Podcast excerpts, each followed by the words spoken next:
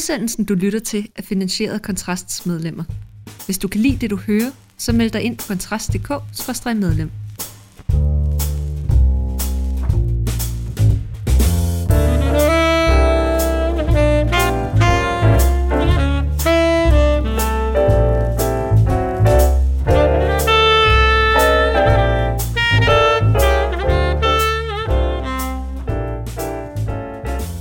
Danmark er i gang med anden uge af valgkampen op til det, der vil blive kendt som Folketingsvalget 2022, så frem vi altså kan nøjes med et enkelt folketingsvalg i indeværende år. Og den er mildest talt dramatisk indtil videre.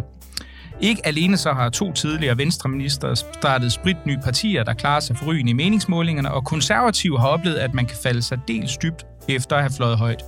Og i dag så lancerede den tidligere chef for Forsvarets efterretningstjeneste også en bog, der allerede har forenet Blå Blok i krav om en kommissionsundersøgelse. Det skal vi naturligvis vende, ligesom vi skal tale om, hvorvidt det er nok til, at Blå Blok kan genvinde momentum, eller der skal mere til. Og så skal vi også lige vende den voksende økonomiske og energimæssige krise og spørgsmålet om, hvor godt rustet danskerne er til den. Du lytter til Den Blå Team. Mit navn det er Mikkel Andersen. Og dagens panel det er en anelse mindre end vanligt, da en af deltagerne desværre måtte udgå på grund af sygdom. Men heldigvis så er vi usædvanligt stærkt bemandet af Martin Ågerup, direktør i Cepos og også jurymedlem i Kontrastprisen, der bliver uddelt for første gang i januar. Tusind tak for det, og velkommen til. Jamen, det er mig, der takker. Jeg synes, det er et rigtig godt initiativ med den pris, og jeg glæder mig til at være med til at finde vinderen. Det gør vi også. Og så har vi også Brian Degn Mortensen, forfatter til en lang række bøger og artikler om filosofi, videnskabsteori, pædagogik og undervisning. Og så er du også nyslået forstander for Soø Fri Fagskole. Ja. Velkommen til. Tak skal du have.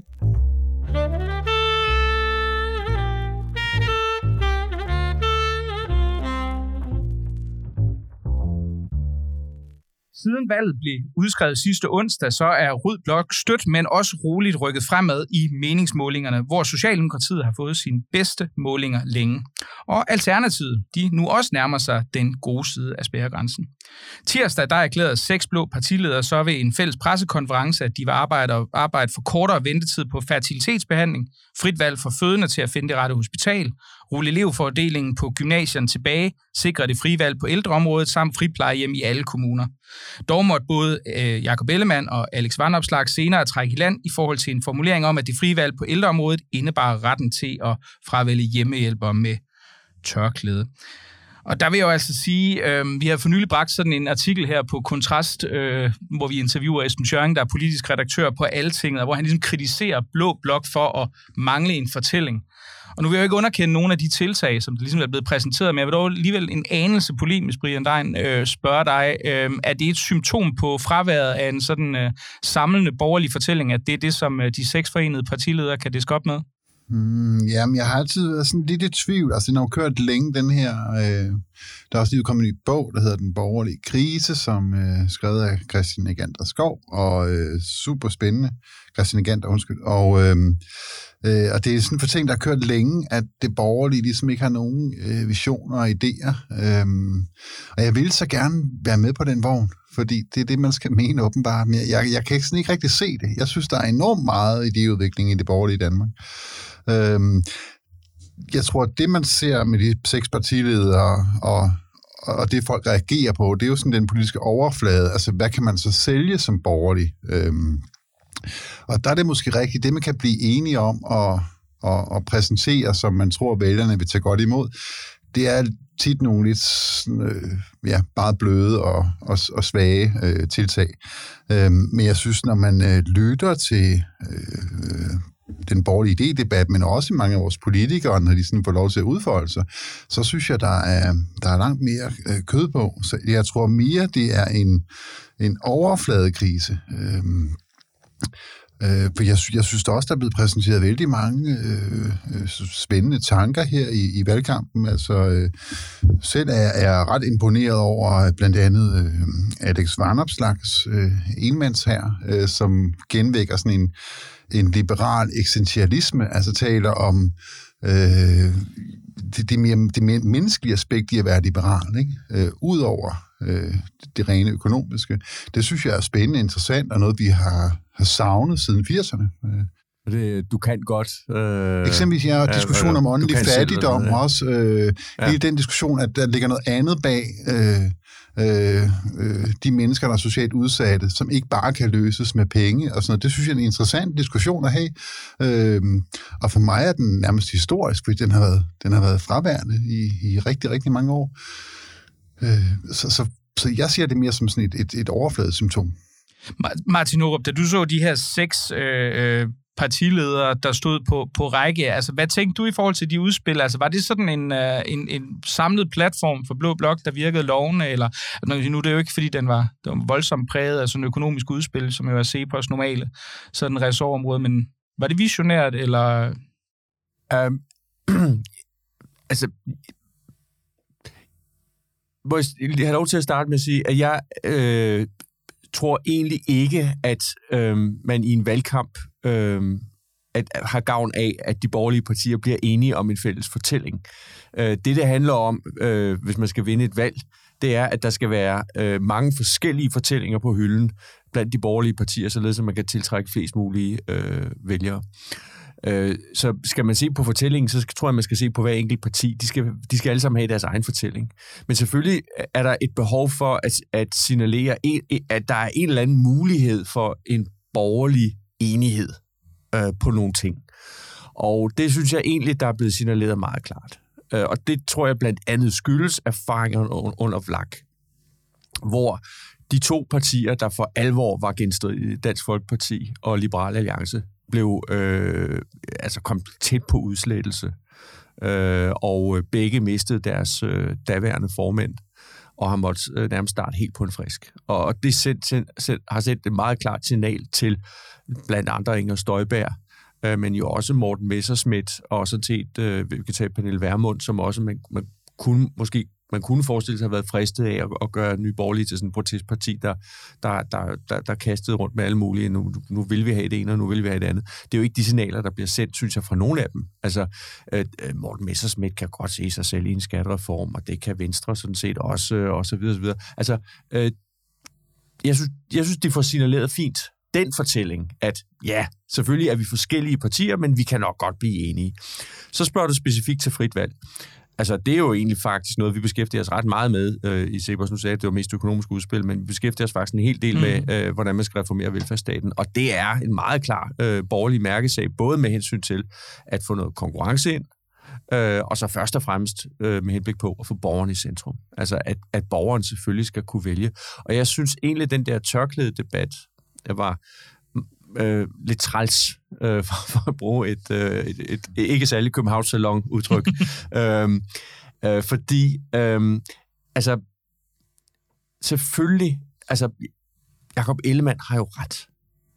Den enkelte borger skal have lov til selv at vælge, også med begrundelser, der ikke er specielt saglige. Sådan er det jo. Altså, hvis man hyrer nogen til at komme i ens hjem, og man ikke bryder sig om vedkommende af den ene eller den anden grund, og det kan være personlig kemi, det kan være alt muligt.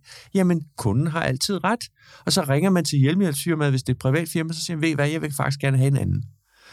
Problemet er, når man, undskyld, jeg bruger det udtryk, i talesætter, at årsagen er noget med tørklæde. Det skal man jo ikke gøre på den, fordi så kommer vi ind i de her problematikker med, at så er der noget med racisme, og skal man have lov til at bestemme det over for kommunen.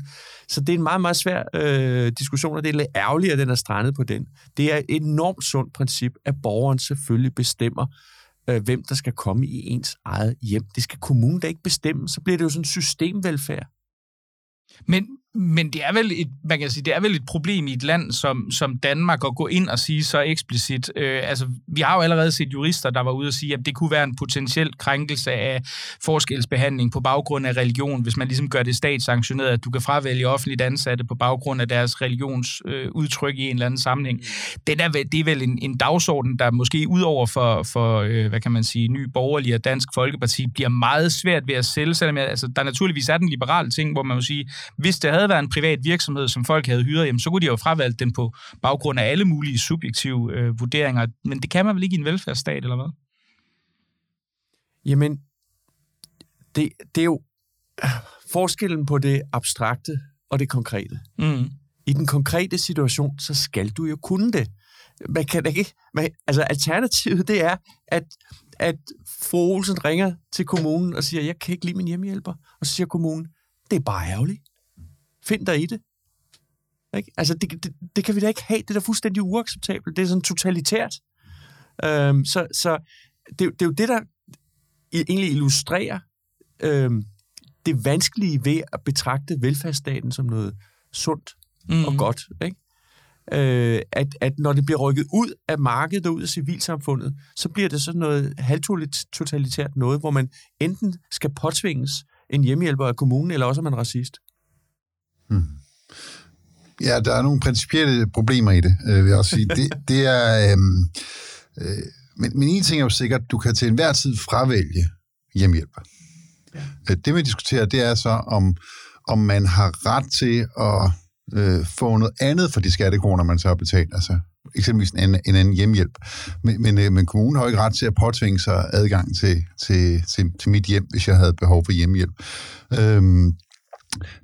Så det er jo det, vi diskuterer, det er, at der er en så at sige, en tvangskøbsordning. Altså, du har betalt, og så er det kun den her ene vare, du kan få.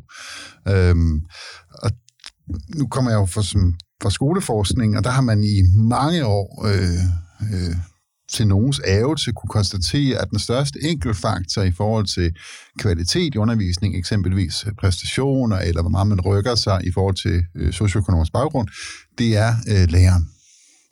Og det er langsomt, at man begynder at acceptere det, og nu er der også kommet nogle diskussioner fra vismændene om, at man skal belønne dygtige lærere bedre, fordi de præsterer bedre osv. Det er begyndt langsomt at blive accepteret, men tidligere var det også sådan i skolen, at bare man var offentligt uddannet lærer, så var man agtigt lige gode og skulle have samme løn, og eleverne ville nå lige langt, forestillede man sig. Jeg tror, at den erkendelse vil også komme, hvis man begynder at forske eksempelvis i hjemmepleje, at der er forskel på den pleje, de ældre får, deres sundhed og hvordan de oplever det, og den forskel skyldes først og fremmest den enkelte hjemmehjælper. Og herunder, ligesom det er med lærere, pædagoger og sygeplejersker, men andet, også kemien imellem de to parter. Altså forståelsen, forstår man hinanden? Har man nogenlunde samme værdisæt? Eller, alt det, der udgør, at kemien er der. Så jeg tror desværre, at det sådan om 10 år, hvor den her diskussion var nemmere at tage, når man har fået rykket en fælles forståelse på det område. For det er jo elementært. Der vil være... Det har vi jo alle sammen. Der er mennesker, vi klikker godt med og ikke klikker godt med. Det ærgerlige er, når man begraver den lige præcis i tørklædet, for det kan jo netop også være alt muligt andet. Hvis man har af en eller anden grund har en speciel præference i forhold til mennesker, der er typer, man har det svært med, så vil det have betydning for den handel, der foregår, altså at man køber noget hjemmepleje. Ja. Er det en mand eller en kvinde? Ja. Er det en, der bander meget? Altså, der kan det være... Mm-hmm. Altså, det måden, det her skal håndteres på, det er klart, der ville begynde at være et principielt problem, hvis der nu var en meget stor andel af de ældre, der afviste folk, der havde muslimsk baggrund, for eksempel. Så ville det vitterligt være et problem, og så skulle vi diskutere det. Men det her, det bør håndteres med en rummelighed. Både over for den ene og den anden part.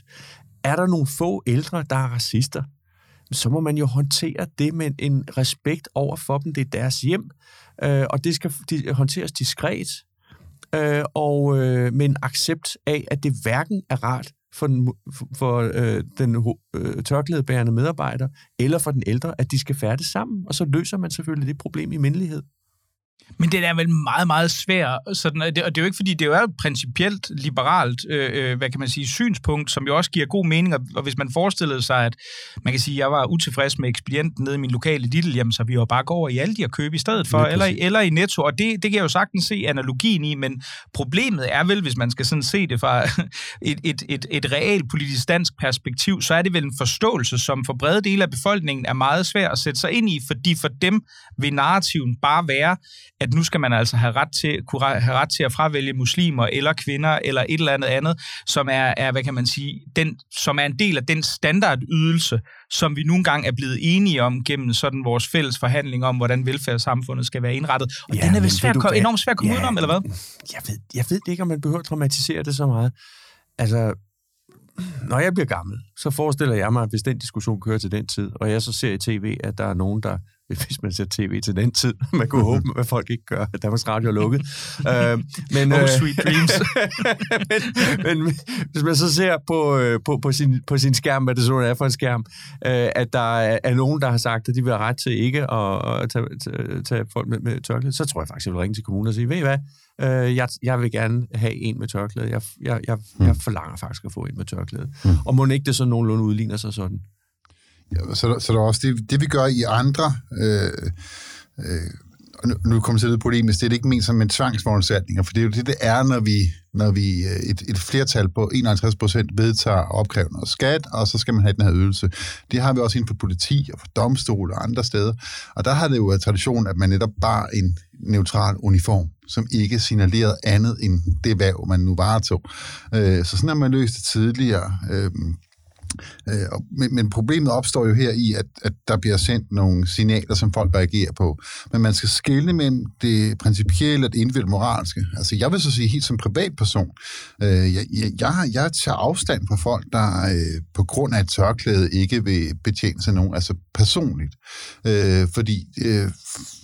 Jeg har helt privat den holdning, at man kan være en glimrende menneske, der går med tørklæde, man kan være en super god hjemmehjælper. Jeg har endda den fordom, at, vil jeg sige, at mange af dem, der går med tørklæde, potentielt har nogle opdragelsesmæssige fordele i forhold til det erhverv, fordi de er blevet opdraget til i højere grad omsorg end hvide danske piger, der ikke kommer tørklæde gør. Altså, jeg har egentlig en positiv fordom i forhold til tørklæde, men det er jo min sag hjemme i mit hjem. Ja, præcis. Men pointen er, hvis der er nok af din slags, ja.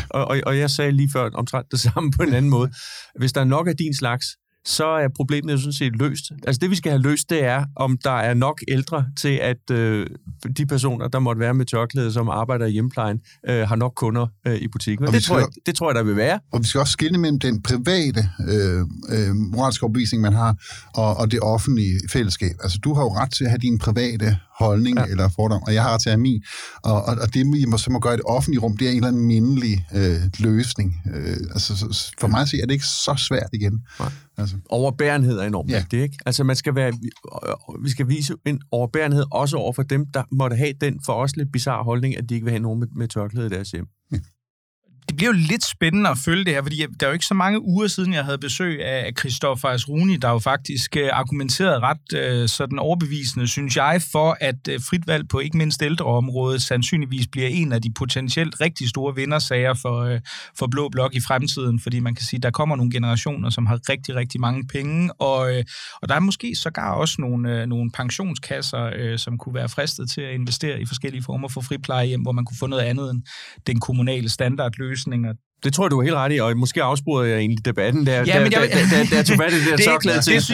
Det synes jeg ikke gjorde noget, og jeg synes også, den principielle diskussion omkring frit valg, der ligger nedenunder, er super interessant, men jeg kunne godt lige før vi går videre, kunne jeg godt tænke mig at vende tilbage til, hvis vi nu ser på det, jeg startede oplægget med at sige, jamen det er ligesom om, at efter Mette Frederiksen meldte det her ønske om den her samlingsregering, eller i hvert fald regering hen over midten ud, så ser det ud som om, at Rød Blok og i særdeleshed Socialdemokratiet har fået en eller anden form for momentum, hvorimod det måske med undtagelse af Moderaterne i Blå Blok, hvis man altså henregner dem til Blå Blok, ser ud til at sives lige så stille for de fleste. Og man kan sige, nu kommer vi ind på det med Findsen lige om lidt, og det kan jo i mange henseender vise sig at være en game changer, men hvad kan Blå Blok gøre lige nu for i løbet af valgkampens sidste uger, og ligesom at få sat nogle dagsordner og genvinde vinden i ryggen? Nogle gode bud? Jeg synes, det er svært, fordi der tror, der er nogle ret stærke kræfter på spil, og jeg tror, at den trussel, som mange føler lige nu, når de åbner for nyhederne, dem, der stadigvæk ser det, at der er gaskrig, eller energikrise, økonomisk krise, inflation og krig i Europa, og vi har lige været igennem en minkperiode, og det vi så i den her minkskandale, altså i coronatiden, det var, at folk flokkede som den stærke leder. Altså, det er bare et enormt godt setup at være siddende statsminister i. Og jeg er jo et eller andet sted enormt skuffet, fordi Ja, minkskandalen synes jeg var enormt alvorlig, når man har interesseret sig for sådan grundlovsdebatten i 1800-tallet. Den her kontrakt, der er mellem borger og stat omkring ejendomsret og frihed osv., som bliver brudt så eklatant, som tilfældet er, at borgerne giver køb på det og glemmer det så hurtigt. Men der ligger bare en stærk psykologi i det her med at have en stærk, handlekraftig leder, når verden er mørk og farlig, og man ikke helt... det er dog ikke nogen af os, der kan vide, hvordan det hele ender. Så ligger der en psykologi i, at man flokker som den store, stærke mand MK. Ja, måske. Altså, vi har også en økonomisk krise, og...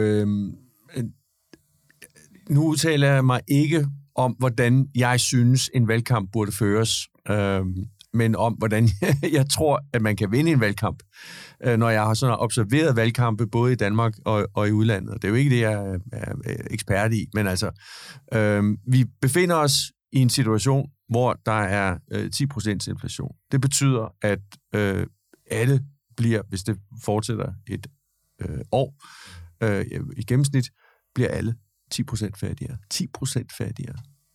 Det er meget. Og så okay, så kan det være, at der er lønstigninger på 2%. Så bliver vi 8% fattigere. Kører det mere end et år, det gør det formentlig, så taler vi om 10-15%, vi nok bliver fattigere. Det er jo et kæmpe, kæmpe økonomisk problem. Det bliver indhentet igen på et tidspunkt. Altså lønningerne vil følge prisstigninger osv., men lige nu er der en kæmpe økonomisk krise. Og det, som en opposition skal gøre, det er, at den skal holde regeringen ansvarlig. Og den behøver ikke nødvendigvis at komme med egne løsninger. Den skal kritisere regeringen. Hvorfor har du ikke gjort noget? Du har udbetalt en check, der viser at være gået til alle de forkerte. Nu har jeg lavet en pulje på 100 millioner, og der er kun blevet hævet 1 million, for de har gjort det alt for besværligt. Kommunen, jeg hørte lige René Christensen i P1 Morgen, jeg lytter til konkurrenterne, i P1 Morgen sige, at nede i Guldborg Sund, der skulle de slet ikke søge om de penge, fordi det at søge kunne koste mere. Jeg ved ikke, om han har ret i, men han påstod, at det at søge penge kunne koste mere end de penge, man fik. Det tror jeg er korrekt estimat. Det er bare eksempler. De skal tæske løs på regeringen. Psykiatrien, det hele ligger og sejler. I har haft magten i 3 år. Hvorfor har I ikke gjort noget ved det? Hvorfor begynder I at komme og gøre noget ved det nu? Du siger, at du vil lave en regering over midten. Du har i corona stillet dig frem, fuldstændig fejet oppositionen til side, slet ikke vil samarbejde med nogen, taget hele æren, så må sige, og du vil ikke tage skylden for alle de fejl, du har lavet, men du vil gerne tage æren for alt det, som vi tillod at give dig en krise retten til. Vi gav dig hånden, du tog hele armen. Det sidste eksempel på, at du tog hele armen, det var, da du bad om at få hastebehandling af det her lejeloft, hvor der normalt skal være 30 dages høring. Så det er for lang tid. Okay, så sagde vi, du må godt lave den kortere. Så lavede du en frist fra klokken, hvor du sendte høringsmateriale ud kl. 15.44 en fredag eftermiddag, og høringsfristen var mandag morgen kl. 10. Du tager, når vi rækker dig hånden, så tager du altid hele armen, skulderen og hovedet med. Og nu kommer du og siger, at du vil lave regering over midten. Det er jo ikke troværdigt, Mette Frederiksen. Nu siger du, vil lette skatten. Du har hævet skatten med 10 milliarder. Det er sådan nogle ting, de skal køre. Det skal være benhård oppositionspolitik. Og jeg synes, de er alt for pæne i øjeblikket, set ud fra sådan en betragtning om, hvad der virker i politik. Altså, hvis det kun var tænketanksdirektører, der skulle stemme, så ville det ikke virke, men det er det altså ikke. Jeg synes faktisk, jeg er lidt uenig, fordi jeg synes faktisk, den har været ført. Altså, jeg synes, det er rigtigt, at Venstre har ikke været så aggressiv. Altså, fordi de har lagt en strategi at være lidt pæne. Men konservative, som Rasmus Jarlov, har jo ført en benhård kritik af regeringen, især coronarestriktioner, især mink-sagen. Jeg synes, Nye Borgerlige har været meget hårdere, også arrangeret den her indsamling omkring advokatundersøgelsen. Liberale Alliance har været hårdere. Dansk Folkeparti har haft travlt med noget andet. Det er rigtigt, men jeg synes mest det er Venstre, der har været for pæne. Men problemet er bare, at, og det er jo det, der har været en overraskelse for mig, det er, at argumenter har bare ikke rigtig virket for den brede befolkning. Altså siden der var en meningsmåling på nylig, der viste, at der var 30%, der ville stemme på Socialdemokraterne. Altså det overgår min fatteevne. Jeg kan kun forklare det med den her sådan, ja, psykologi. Fordi jeg synes, argumenterne er bare så tydelige, i netop også er enig med dig i de dele, du har til analysen, altså at det jo, den er jo helt gal. Men også rent økonomisk, simpelthen lejeloftet her, som er jo... Jeg har ikke engang rigtig set nogen fagøkonomer, der har været i stand til at bare manifestere et lille forsvar for det. Altså det er jo... Det at sådan sætte markedet ud af kraft, er jo helt skørt. Selv for en socialdemokratisk regering. Altså, man vil ikke have set det under Nyrup, for eksempel. Det tror jeg ikke på, man vil. Nej, det tror jeg, du har ret i. Vil man, altså, det er sådan... Så jeg er lidt... jeg er enig i, at kritikken skal være hård, og det synes jeg også, den har været for mange borgerlige aktører. Og jeg er overrasket over effekten ikke af det. Altså, hvis... Nu kom det for eksempel frem i Berlingske her den anden dag, at Senderovits havde sagt allerede inden, at de gik ud med, at kloster 5 mutationen gjorde det nødvendigt. Og skal det siges, at vi er over fra lejeloftet til Mink-sagen nu? Ja, undskyld. Der var han fra Lægemiddelstyrelsen, ikke? Ja. Ud at sige, og han havde stort ansvar for hele det her vaccinespørgsmål. Han sagde, han var simpelthen ikke enig i den vurdering, allerede inden det gik ud. Og ham bliver der ikke lyttet til. Han er fuldstændig central aktør i det her. Altså, der kan Jacob Ellemann eller Søren Pape ringe til TV2 News og sige, jeg stiller op med voldsom kritik af, at der nu er kommet nye aspekter frem af den her minkskandale. Altså, den skal jo bare køre. Og det ser jeg dem ikke gøre. Ellemann skal gentage det, han sagde på et tidspunkt, at han ikke har tillid til statsministeren. Altså meget tydeligt. Det sagde han jo i de hissige dage under coronaepidemien, ikke? Da det her kom frem. Men siden da har han jo forsøgt at være den bløde, samlende, favnende statsleder, ikke? Og problemet er måske, at der er to statsministerkandidater i blå blok, som begge har behov for at være den lidt udglattende, samlende figur, ikke? Så det kan jeg godt se. Men den dynamik kan der måske godt være. Ja. Men jeg synes, der har været kritik andre steder for.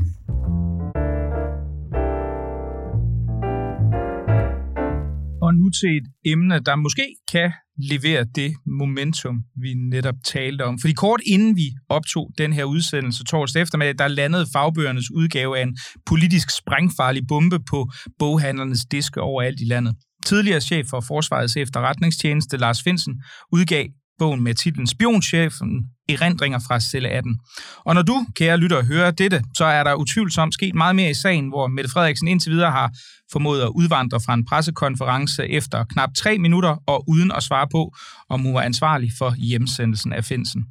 Så altså med det i mængde, at ingen af os har haft mulighed for at læse bogen, og alle formodentlig er meget klogere på, hvad der egentlig er sagen, og hvad de politiske reaktioner bliver på lørdag, når programmet her det udkommer, så vil jeg alligevel nu her sådan en medieræs alligevel meget gerne høre jeres mening om den her eksplosive udvikling i valgkampen. Martin Ågerup, tror du, det sådan kan vise sig at være sådan en reel game changer? Jeg synes, den her sag er meget mærkelig. Altså selvfølgelig er selve sagen mærkelig, men også måden, den bliver behandlet på, og måden folk reagerer på den på, har været meget besynderligt, fordi det er en kæmpe, det ser ud til at være en kæmpe skandale. Altså virkelig alvorlig. Sådan bananrepublik-agtig alvorlig. Og det er som om, den på en eller anden måde kører bag et forhæng, hvor man kun kan høre lyden delvist igennem. Altså, det er sådan en mærkelig ting, der folk kan ikke rigtig fatte det, forstå det. Altså, sagen starter med, at Mette Frederiksen taler usandt om, hvad vores efterretningstjenester egentlig siger om hvad sikkerhedssituationen er med hensyn til, om de her kvinder og børn skal blive i lejrene. Hun siger det modsatte af, hvad anbefalingen er. Det har vi altså set før fra Mette Frederiksen, at hun siger noget andet. Hun påstår, at myndighederne siger en ting, og i virkeligheden så har de sagt noget andet. Og hun misbruger myndigheder som argument for det, hun gerne vil som politiker. Det er i sig selv meget, meget, meget farligt. Det er det, sagen starter med. Og så sker der så det, at Findsen går ud, og hans tjeneste i hvert fald går ud, og irettesætter hende, og så kører den derfra. Det her lugter altså af alt muligt. Der er en tæt forbindelse med en fjendtlighed imellem Barbara Bertelsen og Findsen. Altså det her går helt op i statsministeriet. Og nu påstår Findsen, at beslutningen, der står i bogen, kan jeg læse ud af pressen, jeg har heller ikke læst bogen endnu, at beslutningen om at sigte ham sker i statsministeriet. Det her, altså i min verden, der fører det til, at statsministeren går af. Nu har du så udskrevet valg, ikke? Men altså, det er helt vildt. Og for mig, altså, at de radikale kan pege på hende som statsminister, går simpelthen over min forstand. Hvad der skete med det parti? Og det er lidt det samme, som vi talte om før, ikke? At der er nogle grænser, der rykker sig. Ja. Og jeg har det også sådan, altså jeg har også læst de interview, der har været med Findsen i dag, altså som skolet akademiker og sådan noget, så har jeg egentlig svært ved at udtale mig om det, for jeg tror næsten ikke på det. Altså, det kan simpelthen ikke være rigtigt. Og han har også... Det skal derfor, man sige, den mulighed er der. Han har en egen interesse i at fremstille tingene på en bestemt måde. Men selvom det står og blinker, altså, ja. Manden har jo været fængslet, ikke? Og der har været også tidligere efterretningschefer ude og sige, det er... helt galt det her, og så videre. Og relativt kyndige folk, der har kommenteret på, at den her sag er ikke god, og så videre. Men stadigvæk har jeg sådan... af tradition har jeg næsten svært ved at tro på, at sådan noget kan ske i Danmark. Altså, det lyder nemmest for utroligt. Altså, jeg er for bananrepublikagtigt. Han har også det her referat om en af afhøringerne, han fik, hvor at PET tilbyder ham, at det kan gå ham bedre, hvis han indrømmer noget, og i øvrigt siger, hvem der er med. Altså, det er jo sådan noget, der foregik i Østtyskland, ikke? Men det er jo en relativt sober, veluddannet, højt profileret mand, der er ude med her anklager, og der har siddet en advokat ved siden af, der har været vidne til det. Altså, hvis det er løgn, det hele, han siger, det vil jo også være mærkeligt, ikke? Men hvis det er løgn, at sigtelsen kommer helt op fra statsministeriet, hvorfor vil statsministeren så ikke bare afvise det? Altså, det vil hun afvise, hun at gøre på det pressemøde, jeg nævnte, der tog lidt under 3 minutter, og hvorefter i hvert fald BT konstaterer, at statsministeren faktisk udvandrede og nægtede at svare på flere spørgsmål. Men det jeg måske er lidt nysgerrig efter i forhold til det her, hvor vi også kan koble den tilbage til minkskandalen, det er jo lidt, altså hvis man ser på det, så ikke alene er det sådan en bagudrettet sag. Mm. Det er også noget, der har noget, som egentlig er utrolig svært formiddeligt. Ja. Der er simpelthen noget, vi ikke ved i sagen. Der er rigtig meget, vi ikke ved i sagen. Der er også noget, vi ikke må vide. Præcis, altså. Men der er også bare det, at man kan sige, at den er ikke i modsætning til mange andre politiske møgssager. Så hvis vi kigger på Søren Pape for eksempel. Okay, hans kæreste på daværende tidspunkt sagde, at han var jøde, men han var ikke jøde. Den kan vi ligesom godt forstå. Men prøv at opsummere den her sag på omkring 7 minutter. Og altså, jeg var i en debat med Simon Emil Amitsbøl for ikke så lang tid, som også er meget pikeret over sagen, men hvor han simpelthen sagde, at han ville ikke tro, at den fik nogen specielt stor indflydelse på det, fordi vi ender med at stå i en sag, hvor folk de tænker på, hvordan kommer min økonomi til at se ud, hvor meget tryghed kan Mette Frederiksen levere og alt muligt andet, og så kører der et eller andet svært forståeligt med nogle spionchefer og nogle embedsmænd og noget Trine Bramsen, og der er nogen, der er blevet aflyttet, men hvad går det egentlig ud på? Og noget SM6. Ja, åbenbart også det, og hvordan der det er selvfølgelig en af de måske mere pikante dele, man kunne tage ind over sådan en sidehistorie, men det er da også det, jeg kan tænke... Men det er jo fuldstændig... Det har så ikke noget med Mette Frederiksen at gøre formentlig, men det er jo fuldstændig uhørt, at man aflytter manden. Ja, og offentliggør intime detaljer. Og offentliggør intime detaljer, der intet har med hans sigtelse at gøre. Det er helt vanvittigt. Fuldstændig vanvittigt. Altså, det er... Og det er også det, jeg mener, det er derfor, det er svært. Det er næsten svært at tro på det, ikke? Jo, ja. Selvom at det jo kommer frem. Altså, men det er... Og det er jo også, trods det derfor, vi har svært ved at håndtere en skandale af det her omfang. Altså, vi har ikke tradition for det. Vi ved ikke, hvordan vi skal diskutere det. Fordi man sidder jo som dansker og tænker, det kan jo næsten ikke passe. Altså, en statsminister gør jo ikke sådan noget.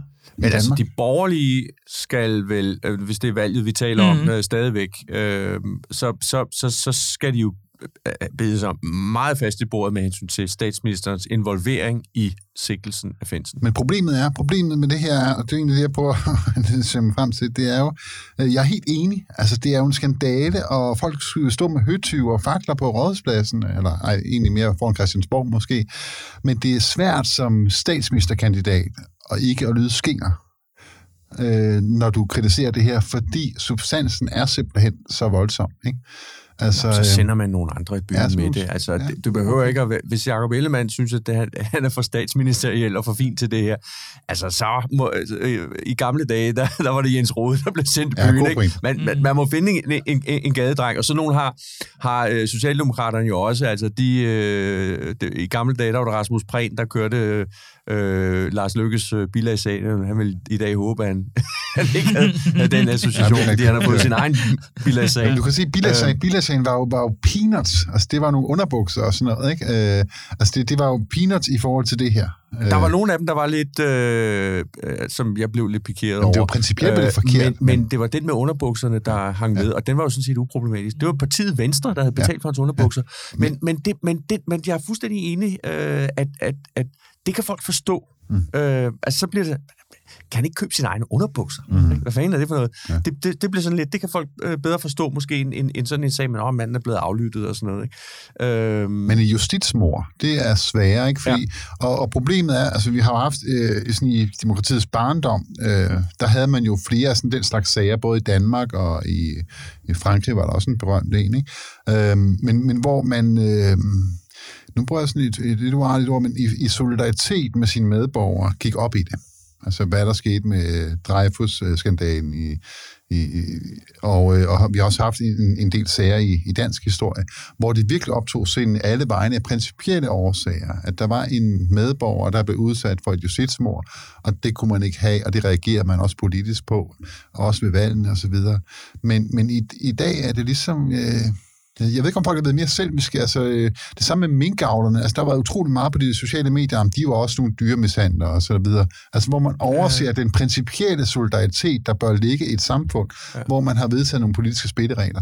Det er ligesom, om der ikke rigtig er... Ja, så er der nogen, der dyrker det. David Træster gentagende gang har skrevet, jeg har aldrig brugt mig om mink.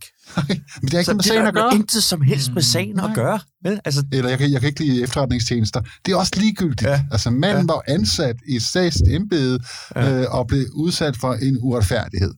Hvad du så synes om politiet og PET eller mink, eller hvad det kan være, er jo flinterne ligegyldigt. Men det er ligesom, om folk ikke kan lave den skælden mere. Det er sådan en dannelsesting, du taler om med Dreyfus og så videre. Altså, jeg tror, der er noget, der spiller ind. Altså, måske... er lidt for meget romantisering af, hvor meget alle fulgte med i gamle dage. Ja, men... Pointen var nok, at eliten fulgte med, og det var eliten, der satte dagsordenen. Og de var enige om, det er principielle. Ja. I dag er det, altså, i dag, bare for 20 år siden, der var det, der stod i avisen, det var det, der var dagsordenssættende. Det var det, der definerede debatten. Det er det jo ikke nødvendigvis i dag. Altså, hvis folk, som de fleste, ikke synes, det er vigtigt på sociale medier, og ikke liker det og ikke deler det, så er der en meget stor del af den offentlige debat, sender så det signal, at det her er ikke vigtigt. Og at det er godt eller skidt, altså... Det skaber i hvert fald en anden situation, hvor det ikke længere er i de fine københavnske salonger, man definerer, hvad der er vigtigt. Og det kan vi så begræde, men det er det, der er virkeligheden. Men dilemmaet, som folk jo så ikke indser, det er jo, at nu fik minkavlerne en tur, og Lars Findsen fik en tur, ikke? Hvem er den næste? Er det tænketanksdirektører, eller forstandere, eller radioværter? Altså, det kan man jo vitterligt ikke vide, fordi du har... Altså, på et tidspunkt har vi jo ingen retssikkerhed, nogen af os mere. Når der er nok, der har udsat for justitsmord, så er det jo, retsstaten er jo bare en illusion til sidst. Altså, den dag kommer jo på et eller andet tidspunkt. Ja. Og det er jo det, folk skal tænke grundigt igennem. Altså, i dag er det dem her, men hvem er det så i morgen, der står i vejen for noget, nogle politikere vil?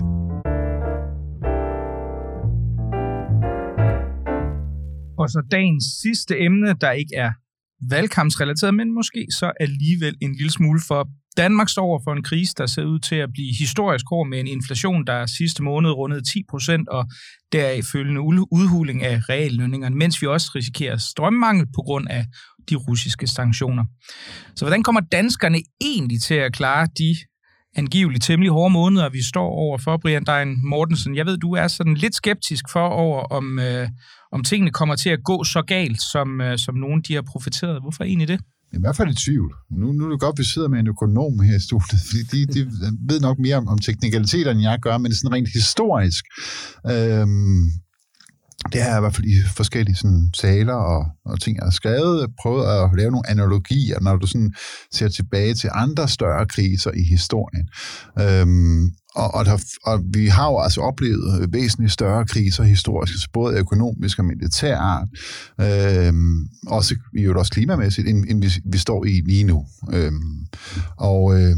Altså en af de perfekte sådan, storme, Danmark har været ramt af, det var sådan i starten af 1800-tallet, hvor København blev bombet, altså vores hovedstad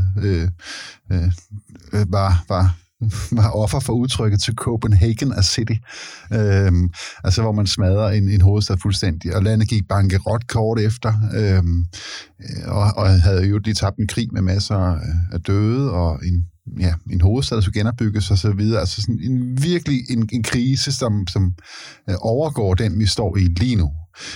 Og det var optakten til en af de mest florisante perioder i dansk historie.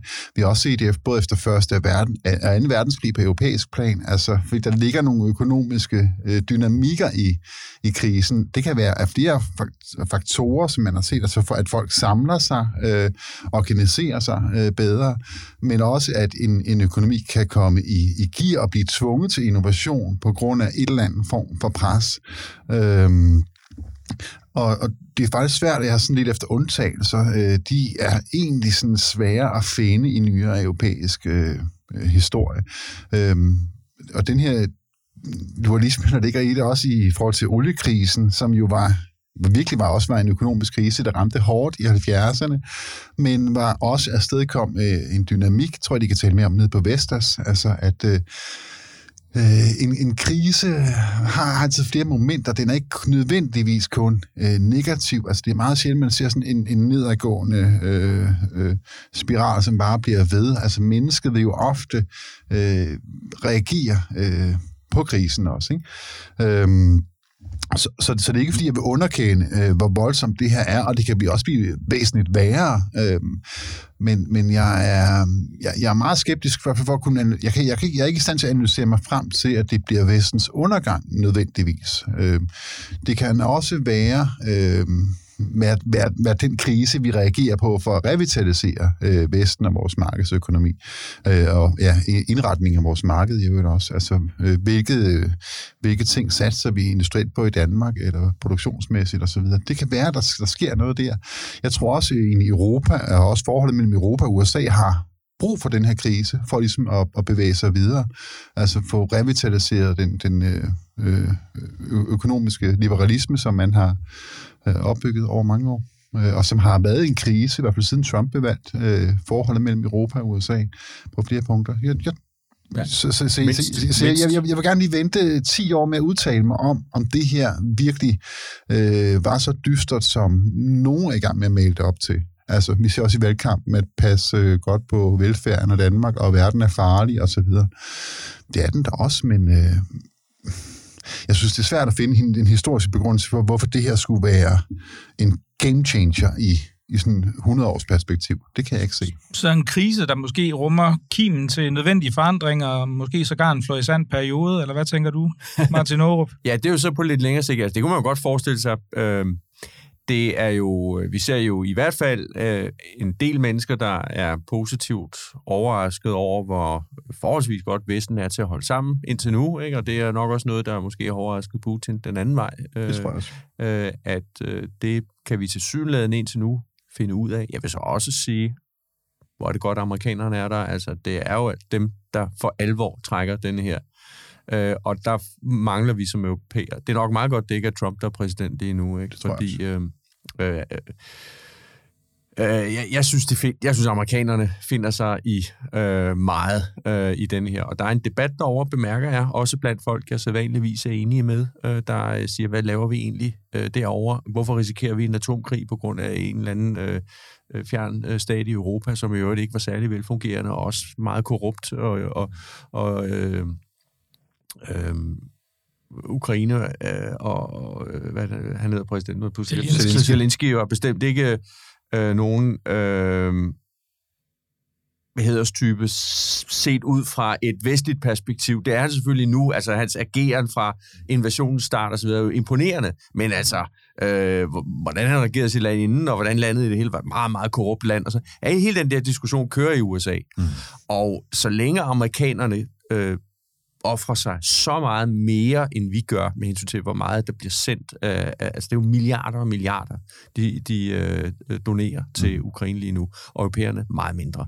Det er simpelthen ikke holdbart. Det går ikke. Så på den måde, så tror jeg, vi bliver nødt til at gøre, altså, at forstå, at det her skal være meget værre set fra vores perspektiv. Vi skal bruge mange, mange flere penge. Skal vi sætte til side og ikke bruge på velfærd, men bruge på våben til Ukraine. Hvis vel at mærke, vi ønsker at forsvare landet.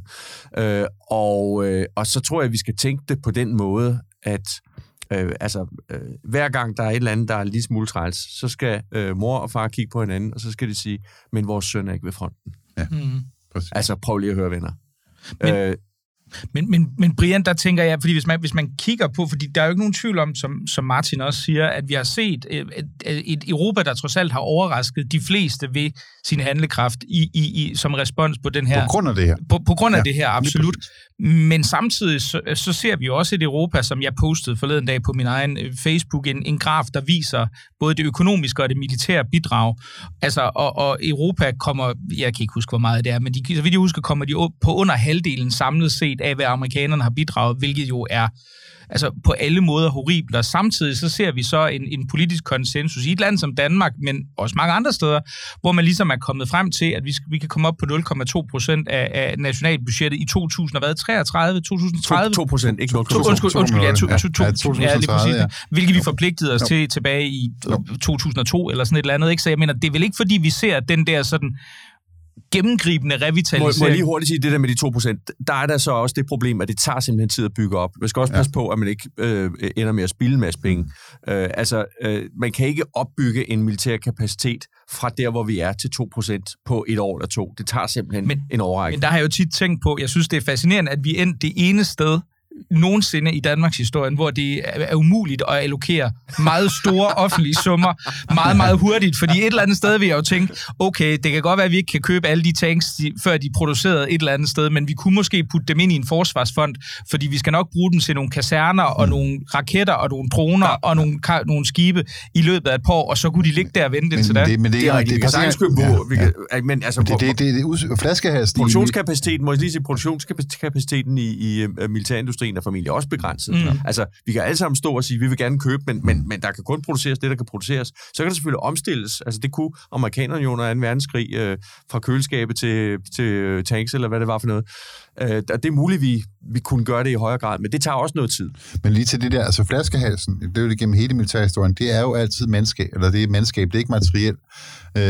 Altså problemet er, hvis du køber en masse tanks, og vil lave en tankbrigade, men hvis du ikke har en officer, der er uddannet over en relativt lang periode, altså det tager over at blive fører for sådan en, så kan du ikke bruge dem til noget. Altså så kan du bare have dem stående og ruste. Altså du er nødt til også at have hele uddannelseskapaciteten i militæret også gearet op til det.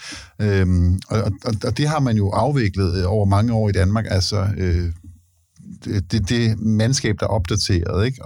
Og hele... Altså, så er jeg enig med Martin, at det tager noget tid også at bygge infrastrukturen op i militæret, for at overhovedet kunne anvende det materiel, man måtte få sejlet ind med et skib. Men med det andet... Et er reaktionen, altså jeg er også forfærdet over Putin, og jeg er også overrasket over, hvor vanvittig den mand er. Også hvor inkompetent regimet i Rusland i øvrigt også er, altså i deres analyser af situationen, men også i deres handlinger, altså det er rystende. Og jeg synes også, det er slemt med 10% inflation. Jeg synes, jeg har ondt af dem, der er hårdt ramt af energikrisen og alt det der.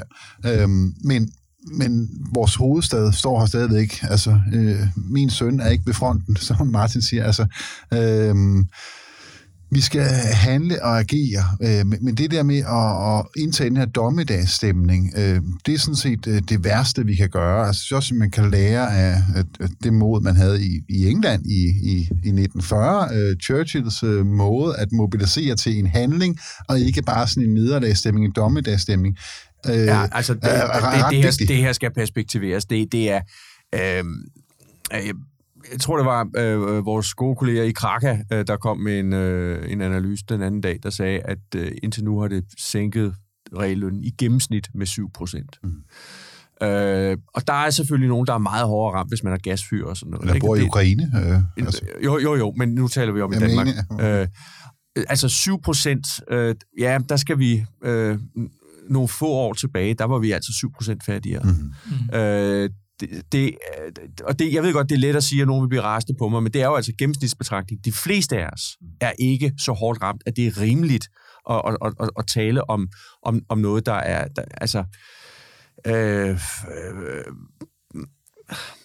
selvfølgelig er det en økonomisk krise. 7% er en økonomisk krise. Det er skabt af inflation, og meget af inflationen, hovedparten af inflationen, det skal vi også lige huske, skyldes altså ikke Putins gas. Hovedparten af inflationen skyldes, at den europæiske centralbank pumpede penge ud i økonomien. Hvornår? Under nedlukningerne. Hvilket gjorde, at nedlukningerne føltes lidt mindre hårde, mens de stod på. Til gengæld, så får vi altså noget af prisen at betale nu. Nu skal vi ikke ind i en diskussion af, om nedlukninger var en god eller dårlig ting, men isoleret set, så er det en del af omkostninger ved nedlukning, som rammer os nu. Og det skal vi altså lige være opmærksomme på. Mm. Det er det ene. Det andet, det er, at det vil være midlertidigt. Altså, når inflationen kommer ned igen, så vil lønningerne stige, sådan så reallønstabet bliver indhentet. Det er en forsinkelse. Mm. Det er ikke sådan, at alle priserne stiger med 10%, og så bliver, eller 15, og så bliver lønningerne nede. Det er klart, altså når virksomhederne pludselig kan til 15% mere for produkterne, så skal lønningerne også stige med til 15%. Ellers ville forholdet mellem, hvad kapitalen tager, og hvad arbejdskraften tager, bliver ændret. Det sker sædvanligvis ikke. Så og det er jo så en anden problemstilling. På et eller andet tidspunkt, så vil lønmodtagerne altså komme og sige, og så skal vi altså have lønstigninger på både 7, 8, 9 og 10% formentlig. Og det skal vi også lige vende os til. Og virksomheden skal vende sig til, at når man hæver prisen, så er det altså ikke længere med 2% om året, eller 1% om året, så er det med 10% om året. Og det har vi også set. Der var en fiskehandler, der stod og græd på TV2 News, hvor jeg var inde og kommentere på det, der sagde, at han kunne jo ikke hæve prisen med 10%. Jo, du kan. Det er sådan set det, du skal. Det er jo kun størrelsesorden, der er blevet større. Mm. Og vi har været vant til lav inflation i så mange år, vi har glemt, hvordan det var. Men altså, det er i min levetid, at vi sidst har haft inflation på 10%. Så det er jo ikke sådan fuldstændig uhørt. Og dengang, der hævede man altså priserne med 10%, ellers var der ikke inflation på 10%. Og det andet, det er også, at vi må... Det er jo helt banalt i det. Det er jo også i hvert fald på sådan en mellemlang politisk bane, at man i EU, altså anført af Tyskland, har igen, vil jeg så sige, gjort sig afhængig af et despotisk styre. Og i den naive tro, at, og det var en naive tro, som jo også kommer fra den liberale verden, at man troede, samhandel vil altid skabe fred. Og det var vi jo mange, der troede i mange år. Men vi lærte det også med Saddam Hussein, vi har lært det med Assad i Syrien og mange andre despoter, at der sker noget inde i hovedet på folk, når de har enevældig magt. Og de kan ende med at gøre vanvittige ting, som vi ser Putin gør. Det er jo ikke i Ruslands interesse, det der sker. Det er ikke i den gennemsnitlige russers interesse. Og den lære må vi også tage, at vi skal passe på, hvem vi gør os afhængige af. Og ja, det er en meget, meget hård måde at lære det på. Det er jo endnu hårdere for dem, der bor i Ukraine, men det er også hårdt for resten af Europa. Men vi må også tage den lektion og altså agere på det problem, vi selv har været med til at skabe i form af at den her afhængighed, vi har sat os selv i. Og så må vi anerkende, at der er nogen, der advarer. Altså, Trump advarede imod det, ikke? Jeg er ikke Trump-fan, men altså den der idé om, at nogen er fornuftige og siger fornuftige ting, og nogen er ufornuftige og siger ufornuftige ting, sådan hænger verden altså ikke sammen. Også Trump har sagt rigtig mange fornuftige ting, vi burde have lyttet til. Og noget af det, amerikanerne sagde under Trump, det var, pas du på med at gøre jer afhængig af den der russiske gas. Ingen ville lytte, alle gjorde det. Tyskerne lukkede atomkraftværker og lavede grøn omstilling under Merkel, som alle synes var vidunderlig. Altså, hun har været en katastrofe for Tyskland og for Europa. De centrale beslutninger, hun har truffet, jeg kan huske, de har alle sammen været dårlige. Mm-hmm. Jeg tænker, man næsten skulle dedikere en særudgave af den blå time bare til at, og hvad kan man sige, tale om Merkels sørgelige eftermæle, både i forhold til migrantkrisen, Sydeuropa og den europæiske energipolitik, for jeg tror, der vil være rigeligt at tale om, men så mange var ordene i hvert fald i dagens blå time. Tusind tak, fordi I kom, Martin Ågerup og Brian Degn Mortensen. Det var fornøjelse. Og skal jeg lige huske at sige jo til, det er som altid Kontrast medlemmer, der betaler for gildet, så hvis du ikke har meldt dig ind endnu, så skynd dig lige ind på kontrast.dk/medlem og meld dig ind. Tak fordi du lyttede med.